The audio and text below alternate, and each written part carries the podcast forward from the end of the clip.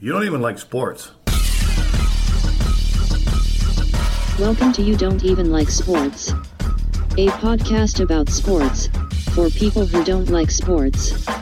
With your hosts, Adam Todd Brown and Jeff May. Hey, Jeff?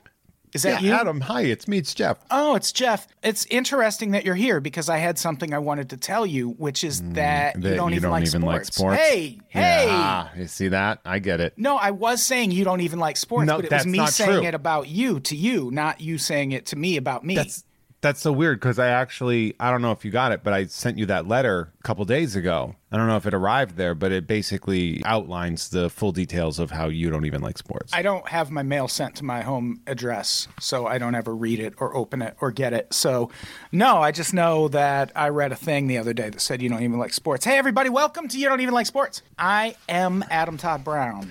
and I'm Adam Todd Brown, and I don't even like sports. No, you're not. Why would you say that? You're not. I'm me. I'm just being cute. Oh, I'm sorry. character. You Oh, got got. Jeff, we're talking about John Daly again. Again, like we've been doing this whole season. And well, it's about time. I think we're gonna finally get down to the root of his problem. Yes, which is. He finally admits that he has a problem. and his problem is all these no good women in his life. No good nicks, these Right. ladies. I mentioned parallels between John Daly and Steve Earle on the last episode, mostly in reference to their appetites for drugs, formerly in Steve Earle's case. Another parallel between the two lots of marriages. Steve Earle, seven marriages to six different women. So John Daly's clocking in at a far more modest four marriages. But Not bad. either way, I'm sorry, but in both cases, there's one constant in all those failed marriages. Same dude every time. That means it stands to reason that the women probably were not the issue most, if not all of the time. Yeah, they're an ingredient to the meal. They're the pepperoni on the pizza. You take the pepperoni off, you still have a whole pizza. Yeah, and again, one of the differences between the two, Steve Earle readily admits he's a piece of shit husband. He's a terrible person to Oh, the a guy that smoked crack at the airport or whatever? like, Yeah. That sold his plane ticket? It was a piece of shit? Get out of town. if you can imagine. John Daly sure does not own up to any of that. This entire chapter is just him explaining why all of his failed marriages were not his fault. This is a quote. This is how he kicks things off. I've had three divorces one peaceful but long, one long and nasty, one short and brutal. Still, while I'm not exactly an oil painting, women mean- do seem to like me okay. And one of my main sponsors is Hooters, so how bad could I be? But That it ain't a- been easy, brother. It ain't been easy. What an interesting I have black friends way to describe that. He's like, hey, one of my main sponsors is Hooters, so how could I possibly be bad for women? Yeah, I can't be a misogynist. Hooters loves me. It's like, have you seen the Women work there. Don't you understand that? have you seen the Undercover Boss episode about Hooters? Not what you think you're saying there. Oh, please, though. I know we've got a show to do, but you can't just drop Undercover Boss episode of Hooters on me and then just breeze past it. Oh, the CEO of Hooters goes undercover at a bunch of different Hooters restaurants, and at one of them, the manager would make the girls compete in all these really humiliating contests to decide who got to go home earliest. One of them was he would put baked beans on a plate and make them put their hands behind their back, and whoever could bend over and eat the most baked beans in the quickest amount of time, they got to go home early. And he did this in front of the CEO, and the CEO was like, Let's talk. You're fired forever. It was pretty fucking great. I mean, that's pretty rad. Yeah. I mean, in the CEO's defense, he absolutely did the right thing. and Score like- another one for the CEO of Hooters, just being an ally to women. Yeah. I mean, he was like, look, I get that we're Hooters, but we're not. Yeah, he's like, that's not Hooters. Although I've got to be honest, man, if that happened at Hooters, if they had a baked bean eating contest from the Hooter girls, I would go to Hooters every goddamn day. Every 4th of July, that's what we need. and this hot dog eating contest. We need the Hooters baked beans on a tin eating contest. Yeah, as long as it's consensual. So, with that, he launches into a complete and detailed takedown of each of his wives in a chapter of his autobiography called All My Exes Wear Rolexes. Boy, is he proud of that line. That's like his child. That is the premier wordplay in his life. He's so happy about it. He's so proud of it that he ripped off a Clint Black song. And he explains it in the opening paragraphs of this chapter. This is the one and only part where he mentions that he put an album out because that had happened by this point. The album came out in 2002. And he briefly mentions it up top. He tells you where you can buy it. And then, yeah, he says that the title of this chapter is the name of a song on the album. And the song, the title of that, is a take on All My Exes Live in Texas. Oh, I see. You get I like it? how he's like, here's where you can get the album. Wherever fine Callaway products are sold. And then it's crossed out. It's just like his website, I think. Yeah, It doesn't It's exist white- anymore. The word Callaway's whited out on every copy like the Billy Ripken fuckface baseball card. So let's dive into these marriages. Up first, Dale Crafton, 1987 to 1990. Curveball if you're not Southern, that Dale is a woman's name. Yes. You don't see that a lot. No. It's like when you meet a Chris. Yeah. like, is that short for anything? It's just, "Uh, no, it's just Chris. All right. He met Dale Crafton at the bar inside the Holiday Inn in Blytheville, Arkansas in the summer of 1987. She was a hand model living in Memphis at the time. How do you fall into a job like that? You know how? You grip it and rip it, bro. That's right.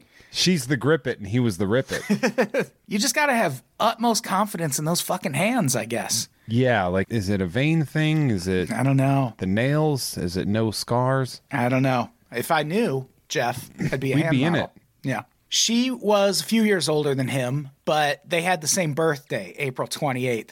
Here's a quote I've always believed shit like that means something. That's deep. That's deep. You know what I realized? Our last episode of the podcast is going to be released on his birthday. Oh, that's great. That's perfect, actually. Should we try and get him on the pod? I mean, if he's willing to come on, yes.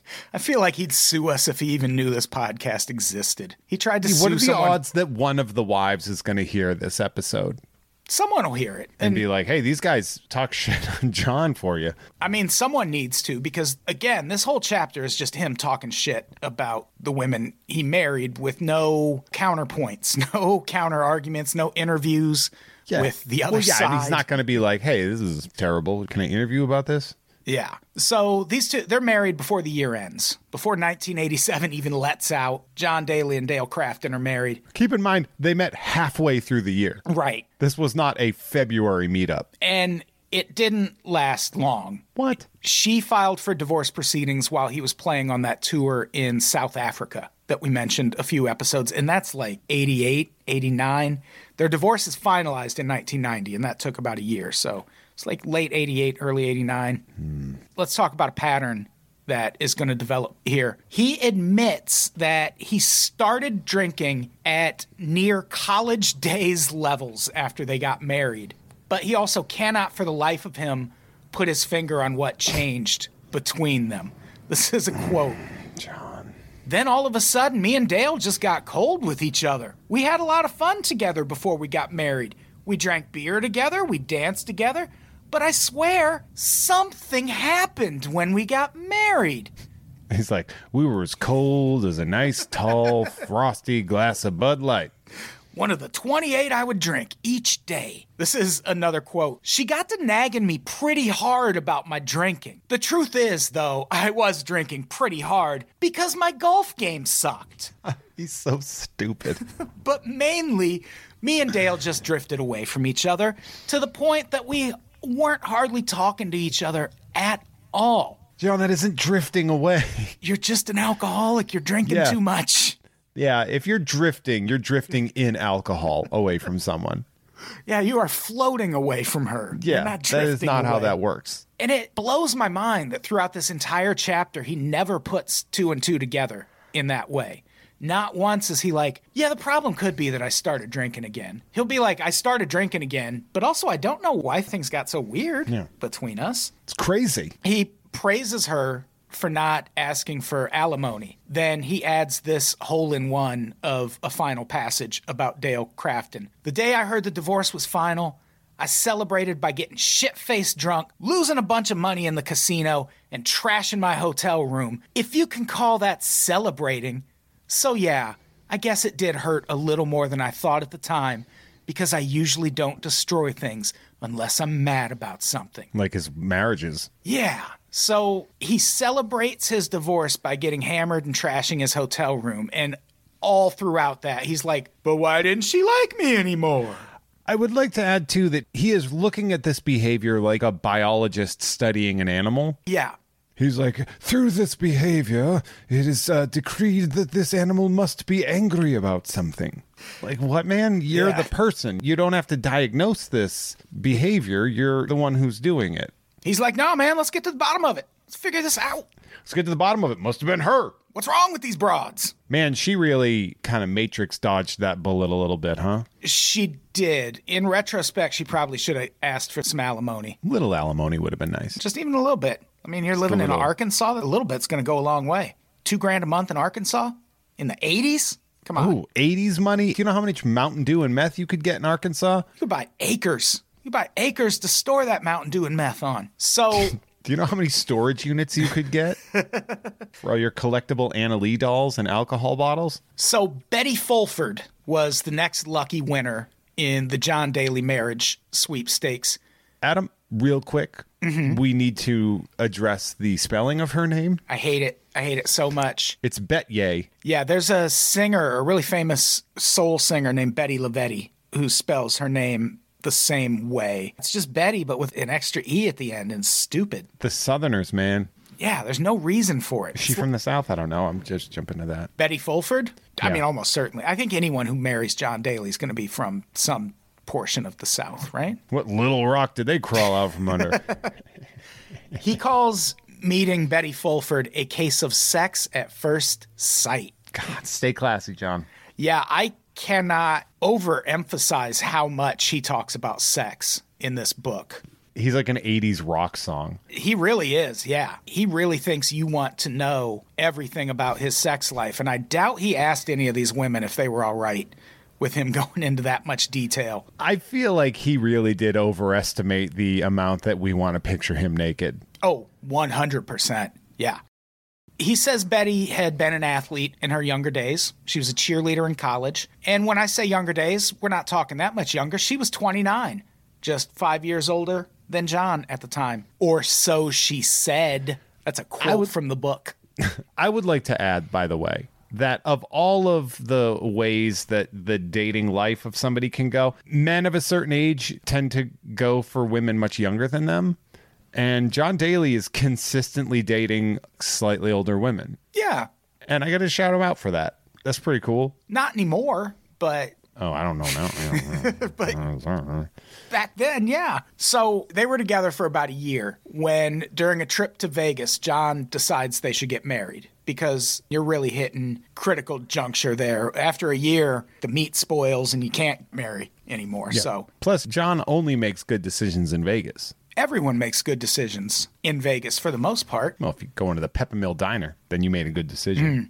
Zach if see Mariah Haunted Carey Mansion. at the opening of a pandemic.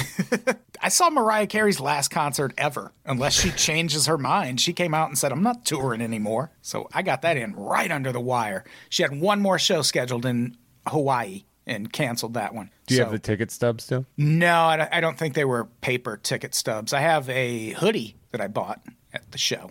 So Are you wearing it, Adam? no, but I am wearing a, different Mariah, Carey. butterfly Hoodie. hoodie. Yeah. Yeah. So he decides that they should get married. Here's a quote. But when we got to Vegas and I brought up the idea, Betty started hemming and hawing. I didn't get it. Later, I found out why she said no. And at this point, I'm going to be like, oh, is it because you were drunk? Were Is it because you're a piece of shit? yeah, it's John? because you're an alcoholic. But she agreed that they would get married when he returned to Vegas for another tournament in October. So they didn't get married like he wanted, but they got engaged. And then it happens. In the span of about six weeks, he finds out the following things about Betty. She wasn't 29, she was closer to 39. She had a 13 year old son that she had never mentioned. And one minor other thing, she was still married to her second husband. Her second husband. She's racking him up like John Daly. And what's crazy is John Daly doesn't find this out from her. Friends of hers start seeing her in like pictures with John Daly in the media and they start contacting his people. And they're like, listen, that woman's married. And none of it gets back to John Daly somehow until news reports about this start coming out. And he confronts her about it. And she's like, nah, those are lies. It's the media lying about me. And he actually believes her at first, but he eventually confronted her after someone showed him a high school yearbook showing she graduated in 1972, meaning for her to be the age she claimed to be, she'd have to have graduated at like the age of 12. Maybe she's a genius. Could be, yeah. Doogie Howser. You ever think about that? So she's obviously caught on the age thing, and she admits to that. But she's like, okay, but the kid and the husband? No, that's all a lie. I like how it's like, well, he didn't even find out from her. Well, clearly she's not willing to give that information up. yeah, once you see it in the news, why not ask the reporter what their evidence is? But yeah, he at first doesn't believe her, but he finally catches her in the lie about her age. And he decides to break up with her anyway, at which point she tells him she's pregnant with his child. Ah, classic move. So The old keep a daily baby. she hires a famous palimony lawyer and sues John Daly for more than a million dollars. And palimony is exactly what it sounds like. It's alimony, but you weren't married. But you were together long enough that you're still entitled to some of the money that each of you earned during that time. Yeah. And Because you're pal. because you're pals, exactly. And so she hires this palimony attorney, but as it turns out, Tennessee doesn't recognize palimony as a thing, which leads to one of the most amazing quotes from the book, In a book filled with golden nuggets. filled with them. Before I read it, let me just go through what has happened here. John Daly has proposed to Betty Fulford. She says no. He finds out she's way older than she claimed. She's maybe already married. She maybe has a kid that she's not telling the truth about. He breaks up with her. She sues him for a million dollars, finds out she can't sue him in the state of Tennessee. Obviously, the next thing to do at that point, get married. Of course. Fucking what? None of this happened while they were married. This is all pre marriage. And then it happens, and John's like, well, she's pregnant. I got to marry her. It's like, not really. Fuck. The fuck? That is not the thing. And also, by the way, he does not prenup this shit. no, no. John, John, John, John, John. And he says he did it so their child would be legitimate. So when do you care about that? what in your life has been legitimate up to this point? Yeah, it's a weird twist.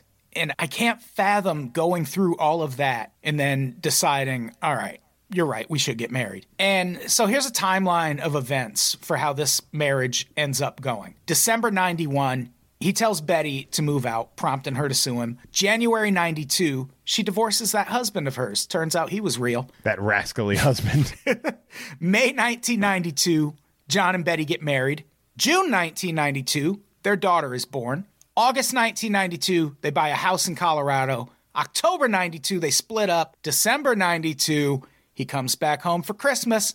And we talked about that already. This is the wife from the Colorado incident where he either does or does not throw her into a wall while destroying his home in full view of Chicago Bears legend Dan Hampton. it's a Mad Lib's ass existence this man really lives. January 93, he goes to rehab. March 93, they buy a new house in Florida. July 93, John Daly files for divorce. That is so one hell of a year and a half. it sure is. Yeah, this is the wife from the Colorado incident. So he His maybe wife. maybe not threw her into a wall. And let's reflect on that quote from the last episode about how anger is his real problem. He's destroyed more things sober than he has drunk. That means his anger is beyond his control. I would also like to add that what does he define as sober? True. Just kind of a buzz? Yes. And I would argue 15 Diet Cokes a day isn't sobriety. That's way too much caffeine. Yeah, I feel like that statement of him being like, I've fucked up more shit sober. I think that means that he was like, well, I wasn't blackout drunk. I remember being drunk when I broke Right. this shit. That's kind of the way a lot of people talk in these situations. So from there, the divorce takes a year and a half, and it apparently cost John Daly a lot of money, a thing he's very indignant about. He makes a big deal about Rolexes at the end of each of these chapters. The end of the Dale Crafton chapter, he says she's the only one who didn't get a Rolex. And it's like, fucking, of course. She's the only one who didn't get a Rolex. The one who was you- the least problem didn't Yeah. get the Rolex. Well, squeaky wheel, man. Yeah, Uh, true. yeah. But also, it means that the title is a lie. Oh, that's true. Maybe she wears one now. Maybe he's since bought Maybe her he one. gifted her one, yeah. to level the playing field. Because the authenticity, we know how he was about his legitimate child, so he wants to have a legitimate chapter. So, And he ends the section about Betty Fulford with the sentence, and yes, she left with a Rolex. So what? so it's like, and yes, she left with a Toyota Tercel. And he usually Like, says right. In the midst of all this, there will be a point where he's like, So I bought her a Rolex. And it's like, Well, you bought her a Rolex. Of course she left with it. You don't give it back at the end of the marriage. That's not how that works, you dipshit. So, I, would. I mean, if you can do it, obviously. So his next wife, Paulette Dean Daly. 1995 is when they end up getting married, but they met January 1992 at the Bob Hope Chrysler Classic in Palm Springs. Here is one of the most jaw dropping quotes in this entire book. Again, book that has a lot of them. This is John Daly talking about his golf that day. I was in a foursome with Bob Hope, former President Gerald Ford, and Vice President Dan Quayle. Just- weird. And I was sure he was going to make a sex joke and just leaves it on the table. I think the Secret Service will garrot you if you do that. Probably. But holy shit, that's the foursome. Bob Hope's like, wow, that's wild. Who do we want to have as our fourth? Yeah, he seems like a weird pairing for that group. Right? What did they need to put John Daly on there with Jerry Ford and Dan Quayle?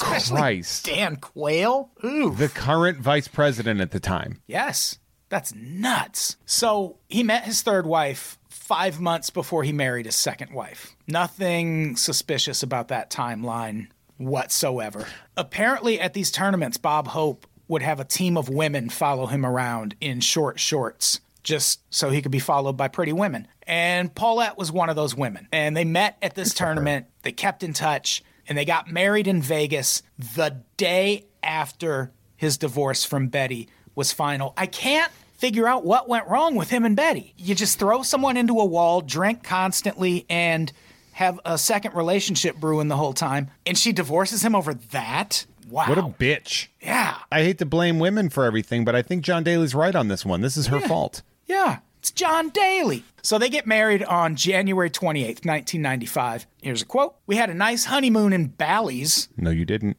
you sure did not. You can't. Nobody can. I lost a bunch of money, but at the time I didn't care, and everything was cool. I bought her a Rolex. You want to unpack that? How much do we want to unpack that here? Yeah, what does everything- everything... everything was cool mean? Yeah, that's something you say as you're getting arrested. yeah. I'm cool. I'm cool. Everything's cool. It's cool, man. It's cool. And there's another really telling quote here. Things always seem to start going downhill when I get married. A clue.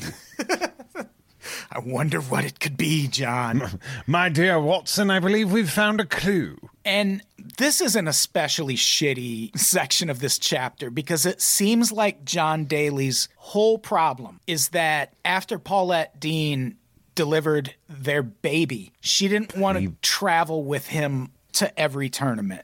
She didn't want to raise their child on a tour bus. And she said she would still go to like the nice tournaments, like in the cool places. But if you're playing in Wichita, she's not going to haul the kid on the road to Wichita. And John Daly was like, fuck you. How dare you? How dare you not want to go to Wichita? And that was his whole thing with her was why didn't she want to be on the tour bus with me all the time? I have to be on the tour bus, so she has to be. I feel like this dude didn't get his ass beat enough. Oh yeah. A lot of things that should have happened in John Daly's childhood seem not to have happened. That's what happens when his parents were gallivanting around, not being home to beat their kid. And yeah, that doesn't seem that unfair to me that a new mother, which I have never been a mother, but I imagine delivering and raising the- a child is quite a thing.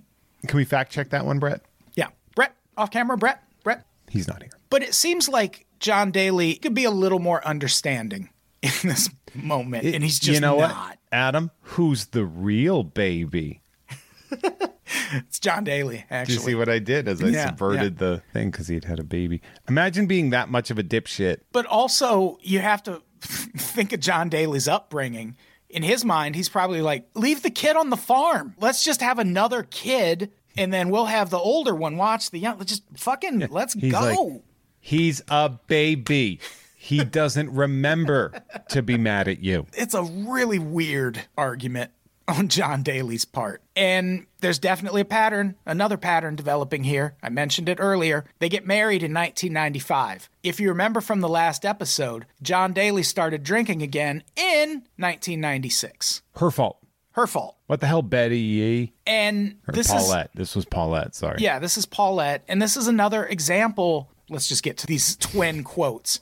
First off, if you're wondering what being married to John Daly is like when he's drinking, here is right from the horse's mouth. One night, probably around 11 o'clock in our new place in Memphis, I said, I see we're out of milk again. I'm going to go get some. And I came back three days later. I drove to Tunica and spent three days gambling at the horseshoe, looking for a little peace of mind. And he says that like, that's all. That's all I did. I said I was going to the store and I left for three days and You came became a missing person. Yes, you concerned everyone in your life. They got to LoJack this son of a bitch. And that sets up one last kind of long quote that I feel like really encapsulates the entire spirit of this book. Here goes. All the women that I've been married to, they all know that I play golf, that I gamble, and that all I want besides plenty of loving is Diet Coke in the refrigerator and a clean house. And I do most of the cleaning anyway. I'm a neat freak. What's the problem with that? They know who I am. They know what I do. It hasn't changed since the PGA, except for the booze. For me, it's golf and gambling. I'm a homebody. I don't do anything. I don't ever want to go out. I hate going out to eat. I never want to go anywhere unless it's a casino. It's the way I was when I met them. It's the way I was when we were together. It's the way I was when we split up. And it's the way I'm going to be tomorrow. What a fucking asshole. I ain't doing nothing. Yeah, again, you can't make that argument that, hey, they knew what they were getting into when they married me. If you meet this woman when you're sober, he had been sober for a couple years by this point, and he meets this woman and she gets one version of John Daly, and then he gets married and is like, all right, time to start drinking like John Daly again. And then he's like, why she no like me anymore? Why she no like John? What do I do? Just because I abandoned family for three days drunk? I still hit golf ball. I still hit golf ball far. I still grip and rip. I grip it and rip it. I still hit it. I still hit the ball. Then I write a book. I come back. Ball and book. I come back from the casino three days later. Why she don't like me? Yeah, it is funny that the one main thing is like, you know, I'm a piece of shit. it's all your fault for not knowing I'm a huge piece of shit. And that's an argument we've heard a couple times throughout this podcast series from like Dennis Rodman. But Dennis Rodman has more of a point when he's making that argument because he's making it in regards to, well, you see how I am as a basketball player. I'm going to be great on the court. I'm going to do all the things you need me to do, but I'm going to be a nightmare otherwise. And you know that's what you're getting when you sign Dennis Rodman. John Daly's not doing that. He's like, I'm changed, baby. I don't drink. I drink 22 Diet Cokes a day, but that shouldn't be concerning. That doesn't speak to addictive behavior at all. Yeah, that isn't dissolving my bones. That's not worse than drinking alcohol. I mean, it is the thing that probably gave him bladder cancer eventually. So, also, that thing about I hate going out to eat, I never want to go anywhere, I guarantee that's not how things are when this relationship started. I guarantee he was wining and dining the shit out of her. And how are you going to argue, I never want to go anywhere, but also you're mad at her because she doesn't want to travel with you all the time? None of this makes sense, John Daly. But hmm. After all of that, he spends a couple really gross paragraphs speculating on whether Paulette actually just married him for his money. And he shits on her because she worked at California Pizza Kitchen when they met. What? Yeah. Did you go to the California Pizza Kitchen there, John? Oh, he actually follows that up and is like, well, not to be shitty to California Pizza Kitchen. They make very good pizza. It's just that this lowlife broad was working there when she met me. And I think she just wanted me for my money. And it's like, sounds like it. Yeah. sounds like you don't offer much more, John. Yeah, what else are you doing, my man? But she got her Rolex and a lot more, is the quote at the end of this section. She's the wife who filed for divorce when he went to the Betty Ford Center in the last episode. Fittingly so, appropriately so. Yeah, she's right. Every one of his wives that filed for divorce was correct. Oh, 100%. They made a smart move. And he ends this chapter being super duper gross about a woman who I feel like he was still engaged to at the time because he calls her almost ex number four or Leslie. He gives her the name Leslie, but he acknowledges that it's a fake name. And he just spends a bunch of pages shit talking her because she also likes women. And he talks about how he bought her a ring and how they got engaged, but he also calls her almost ex number four. So are they still together? Maybe he means they almost got married and he dodged that bullet. I would like to add that when you're a celebrity, people are going to know who you're talking about. Yes, that's also the very shitty thing Like, here. like, what part of that is being missed here? That he's just like, well, I'm going to give her a fake name. It's like, dude, you're famous. yeah, people would have known. famous asshole. We could probably go look it up and find out who he's talking about. Imagine when she reads the book. Yeah. She's I'm like sure in the other had- room. What the fuck, man? Yeah, it's a challenging chapter in the book. We're not done with it. We've hit the end of this episode, but we can't cover all of John Daly's marriage history in the span of one episode because we have to talk about Sherry Miller still. And Sherry Miller is the John Daly of John Daly's wives. The- Classic. Sherry Miller is when John Daly finally meets the woman he deserves. I think. Un- unstoppable force meets immovable object Yes. It is a meeting of the minds, and uh, it turns into quite a showdown. Someone pulls a knife on someone. I think you'll be pleasantly surprised. yeah, I think you'll be surprised at the turn that story takes. So, in conclusion, don't marry John Daly. No, don't. Yeah, I would not. I wouldn't marry John Daly. He's engaged right now. He's been engaged since Still. two- 2014. Yeah, that's an eight year engagement to a- Anna Cladakis. That's a long engagement, and they were together for seven years before that. They've been together since 2007. Stuck with it. the same year his marriage to Sherry Miller ends. She's uh, kind of a smoke show, too. Anna Cladakis? Yeah. Yeah, she is. Very much so. Very Good for pretty. her. Yeah, good for him. She's like, what can I say? I like men that disappear for three days at a time. What can I say? I love an unreliable man. It's my fave. She's like, I love a guy who is a shitty Trump supporter who leaves all the time. Yeah, I'm not surprised he's a Trump supporter. Like this book, he talks the way Trump talks, the way he talks about himself, the way he talks about other people. He's clearly a bit of a narcissist, and he definitely sees the world as a thing that revolves around him. And I mean, it kind of does. Like in his world, the world does revolve around him. He set up a world where that happens. At least, again, up to the point of the events in this book. He might be completely reformed by now. I have no idea. We'll find out. Yeah. We're going to get into present day John Daly by the Join time us- this is over. Join us on John Daly's birthday. Yeah, that's right. That is going to be a gift to him, our final episode of this podcast. so until then, I think we are done. Do we have anything to plug before we get out of here? If you happen to be listening to this upon release, you should come join me at Redemption Rock Brewery in Worcester, Massachusetts tonight, Thursday, April 14th. I'm going to be doing a very, very limited engagement uh, homecoming show. The official pay for my flight home show is there. You can also check out Jeff Has Cool Friends at patreon.com slash Jeff May, along with Ugh Fine with Kim Crawl. You can check out Tom and Jeff Watch Batman on the Gamefully Unemployed Network. Mint on Card is back second Friday of every month, except May, May 6th at Blast from the Past and beautiful Magnolia in Burbank. And of course, if you are going to be at Motor City Comic Con in Michigan, I will be there hosting panels. So come say hi. I'm not going to be there. I don't want you there. I'm not going to come say hi. You know what? Well- I wouldn't if I was there. You're not welcome. In Detroit? Read the tattoo. This means not welcome. I host the preferred true crime podcast in Michigan. So I think I'm more than welcome in Detroit. That's a real thing. Pretty scary. Favorite true crime podcast in Michigan. You just knocked over your own goddamn camera while you were now trying I got to a talk shit privacy about. it. thing on it that just fell over. That's all. Because I, I take cybersecurity seriously. You don't deserve seriously. privacy. I don't. I don't. And I don't have any. of This thing's on all the time. You piece of shit. And I think that's it, right? I don't have anything Yeah. to plug. Patreon.com slash unpops, unpopsnetwork.supercast.tech. You're already subscribed. But you can follow me on Twitter and Instagram at Adam Todd Brown. We're gonna be doing some other social media stuff soon. It's gonna be all very exciting. Um, Ooh, people have no like idea. baby. No damn idea. Until then, Jeff's a bad person, and we should get. I, I had it in the Mm-hmm. notes. I'm sorry, so I had to say it. You know, Why are you so mean? well, because you Why nag say me cool- all the time about how I get drunk and I disappear for three days when we're supposed to mm-hmm. record, and it's I mean, rude. I have before said that, yeah. It's rude of you to comment on that. I didn't leave so I could hear you talk. Okay.